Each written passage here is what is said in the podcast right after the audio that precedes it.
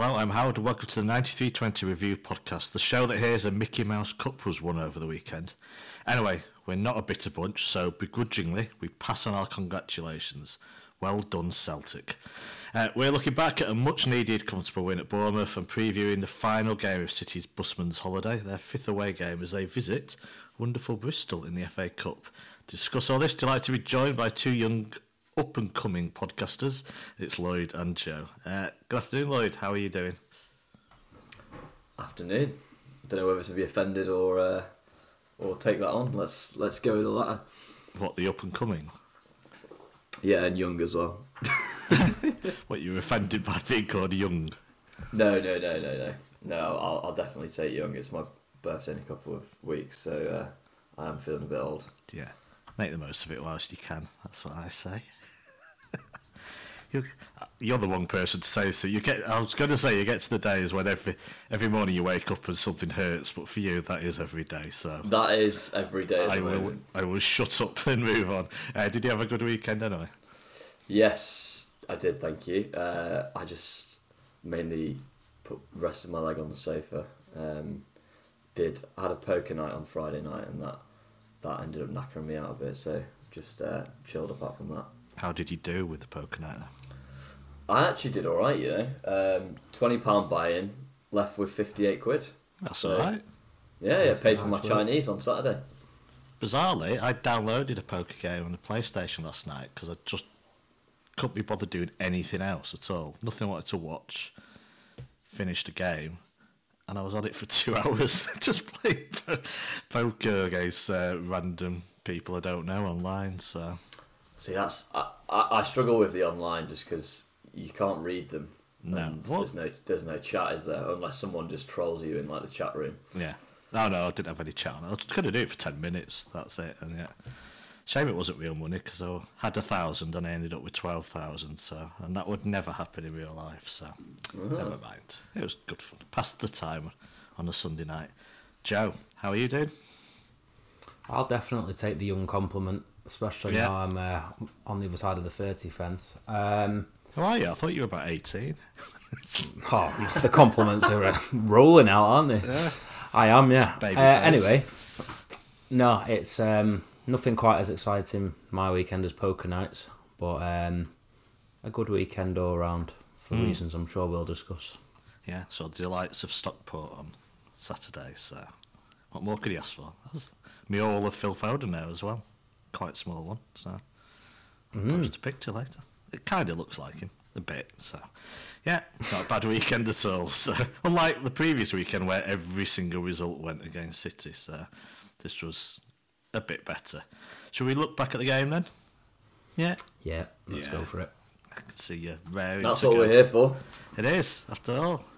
Uh, Lloyd, a good start with you. Were you actually looking forward to this game, like a chance to right wrongs and I've written that down, and we need to reiterate we didn't actually lose in a way in the Champions League during the week, but to some it felt like we did because the second half wasn't as good as the first. Uh, and of course, Forest the week before had people banging their heads against walls. So we're glad to get to this game and just see what City had in them. Yeah, for sure. You know, I think I suppose Forest kind of represented this, to be honest, but this felt like the first game in a while where we could hopefully run up a bit of an easy win or comfortable win. Now I think we were all expecting that going into Forest, albeit you know Forest are in better form and I think at home a, a much trickier team to handle than Bournemouth. But um, I was I was just looking forward to you know hopefully watching us manage to sustain some attacks, get the ball in and around Haaland, and you know create a few chances because whilst we obviously did do that against Forest, we just didn't put them away, did we? So no, I was excited about the game, um, and I feel like because we've had a few, obviously iffy results back to back, two draws. I I was kind of glad of the games coming around quite quickly because you kind of feel like, all right, let's blow the cobwebs off and let's go and get a positive result. And obviously, we did manage to do that, which, which was great. Joe, what about you? Were you confident going into this game? Did the uh, the win for Arsenal mid afternoon, just before, put any extra pressure on the team or you as a fan? Um, I think without sounding too arrogant, it's as pretty much close to a free hit as you're gonna get in terms of fixtures left in the running, certainly away from home. So yeah, I was I was looking forward to it. I went to Forest last week, came away from that really frustrated in that it was just so unbelievably annoying that we dropped two points considering the sheer amount of chances we made. So I always had a, a feeling that Bournemouth were probably going to feel the um, repercussions of that, which I think is pretty much how it turned out in the end. Mm. Uh, I'll stay with you then. The team, considering the absences, so we knew Kevin De Bruyne trained on the Friday, but that kind of suggests that he probably wouldn't start a game.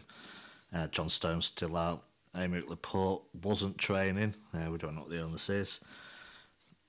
So, with that in mind, was there much surprise in the team for you, Joe? I mean, Mahrez is kind of having his time on the bench. And Alvarez, yeah. Haaland, and Foden together for only the second time, I think, this season in the league. And yeah. Rico Lewis, of course, back in at right back. Yeah, I mean, in terms of team selection, I wouldn't say I was surprised, or but I was pleasantly, no, I guess you would say surprised. And I was pleasantly surprised to see Alvarez, Foden, and Haaland uh, all in the team together because I feel it, it, it gives us um, an added aggressive output um, it's just got a business-like feel about it when you see those three names in the team come out together, uh, especially considering we've seen so little of Phil since the, the return of the players from the World Cup. Um, obviously, seeing Lewis come back in, you, you automatically know we're going to spend most of the game in possession with three centre halves camped on the Bournemouth. Um, well, on the halfway line with Lewis tucked in next to Rodri, um, which is pretty much how it panned out. Um, so yeah, I think think team selection. I was overall, I thought it was really good. I was happy with it. I thought it was a positive team selection. Um, but obviously the standout, as we've said, was was Alvarez, Foden, and, and Haaland because you feel there's still so much more. Maybe not so much Haaland, but so much more from Phil and um, Alvarez to come this season. Uh, Lloyd, the only other time they've started together is Forest 6 0 game. Uh, very much, much, much earlier in the season, of course. So I guess that tells us that Pep's still not at the point where he trusts those three to play together. Or am I overreading the fact that maybe it's just Haaland and Alvarez that are more difficult to put together? I feel like Alvarez. Did he play wide that day? Uh, with my memory, you're asking the wrong person. So. Sorry, Howard. What was the game again? You said last time we started. Forest six 0 Okay.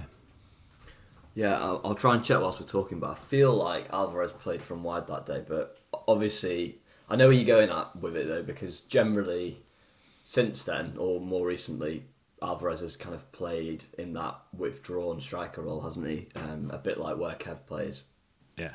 Um, and I think obviously, you know, when you play those two together, you are, you know, I think it's an acknowledgement that um, you're hoping to try and kind of retain the ball higher up the pitch in terms of creating and sustaining attacks um, because obviously Alvarez isn't going to give you the kind of passing ability or creativity that De Bruyne would and he's more there to actually get on the end of things make run penetrating runs in behind and kind of play play combinations with Phil or Grealish or whoever's out wide so it's definitely horses for courses we saw it I think he did it away at Spurs, didn't he? Played Alvarez in behind, and that was a bit of a surprise um, after he obviously came on at half time in the home game.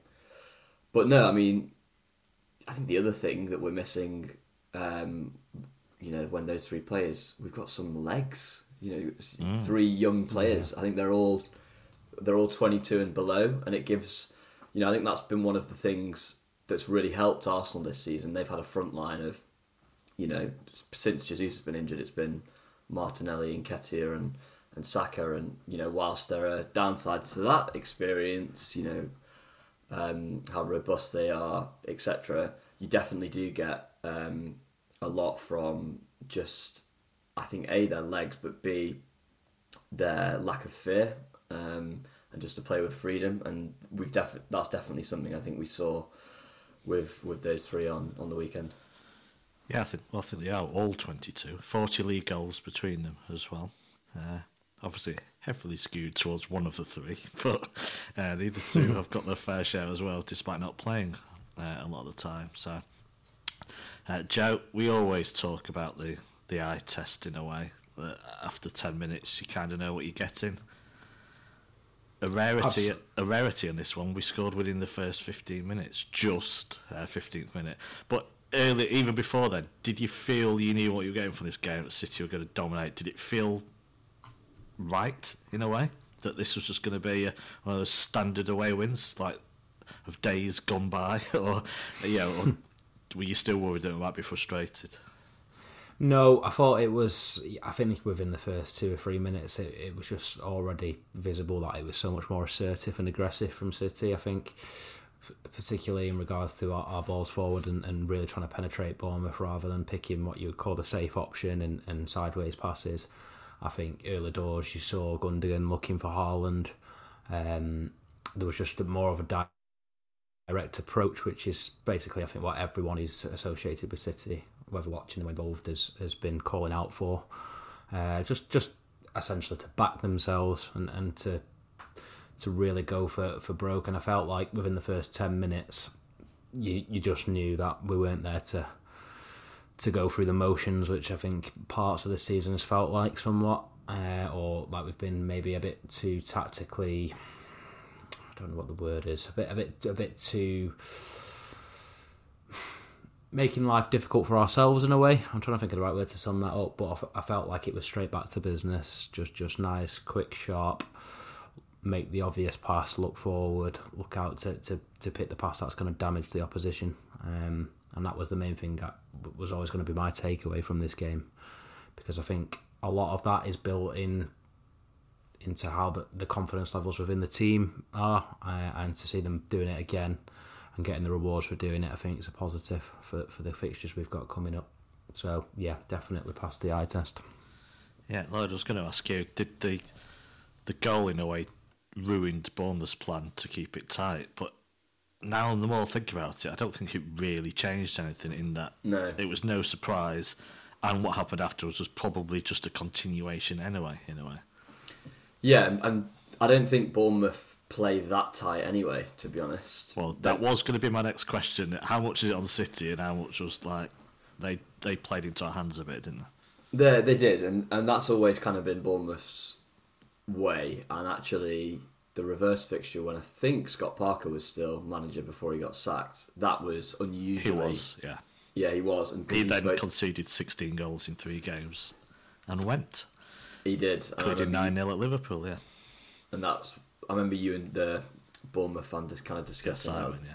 Simon, yeah. Um, yeah, so, uh, you know, in the reverse fixture, they were unusually kind of deep um, for Bournemouth, but it was. It, it was quite an interesting opening, kind of like 15, 20, because I thought I thought Alvarez started really badly actually, um, and every time he got the ball, he kind of lost it. You know, his first four touches, he lost the ball.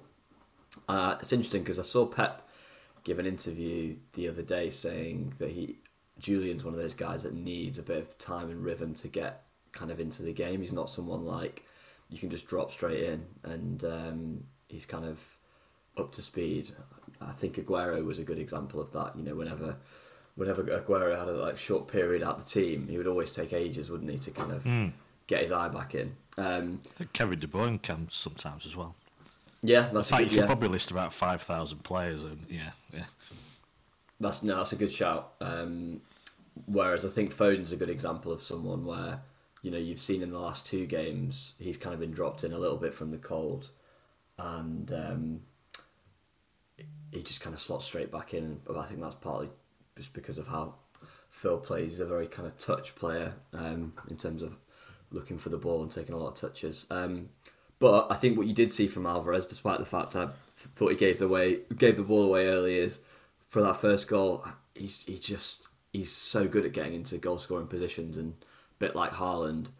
Um, it's just that ability to be able to read where the ball's going to drop, and that mm. is obviously something that we didn't have for the last two seasons, and I think is why we didn't score as many goals as we definitely should have, um, just because we didn't have those guys that have that smell of the goal. But Alvarez was there, obviously back post comes off the bar and he just kind of basically taps it in, doesn't he? Um, and that's that's a lot of what he brings. But I think the other side of his game and what was really good to see about, uh, particularly the first half yesterday, was so much more penetration in behind, and that came from Alvarez. Obviously, I think it also came from Foden, and even Gundo made a couple of runs where he kind of got in those half spaces in between.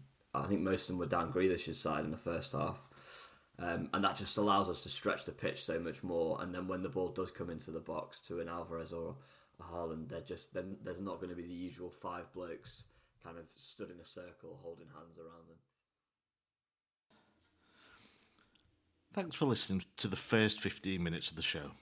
To listen to the full podcast and all our content, including reviews, previews, analysis, quizzes, and much more, go to 9320.com to sign up now or simply click the link in the description. So, what are you waiting for? Go to 9320.com now for the best, most passionate, impartial coverage of Manchester City and beyond.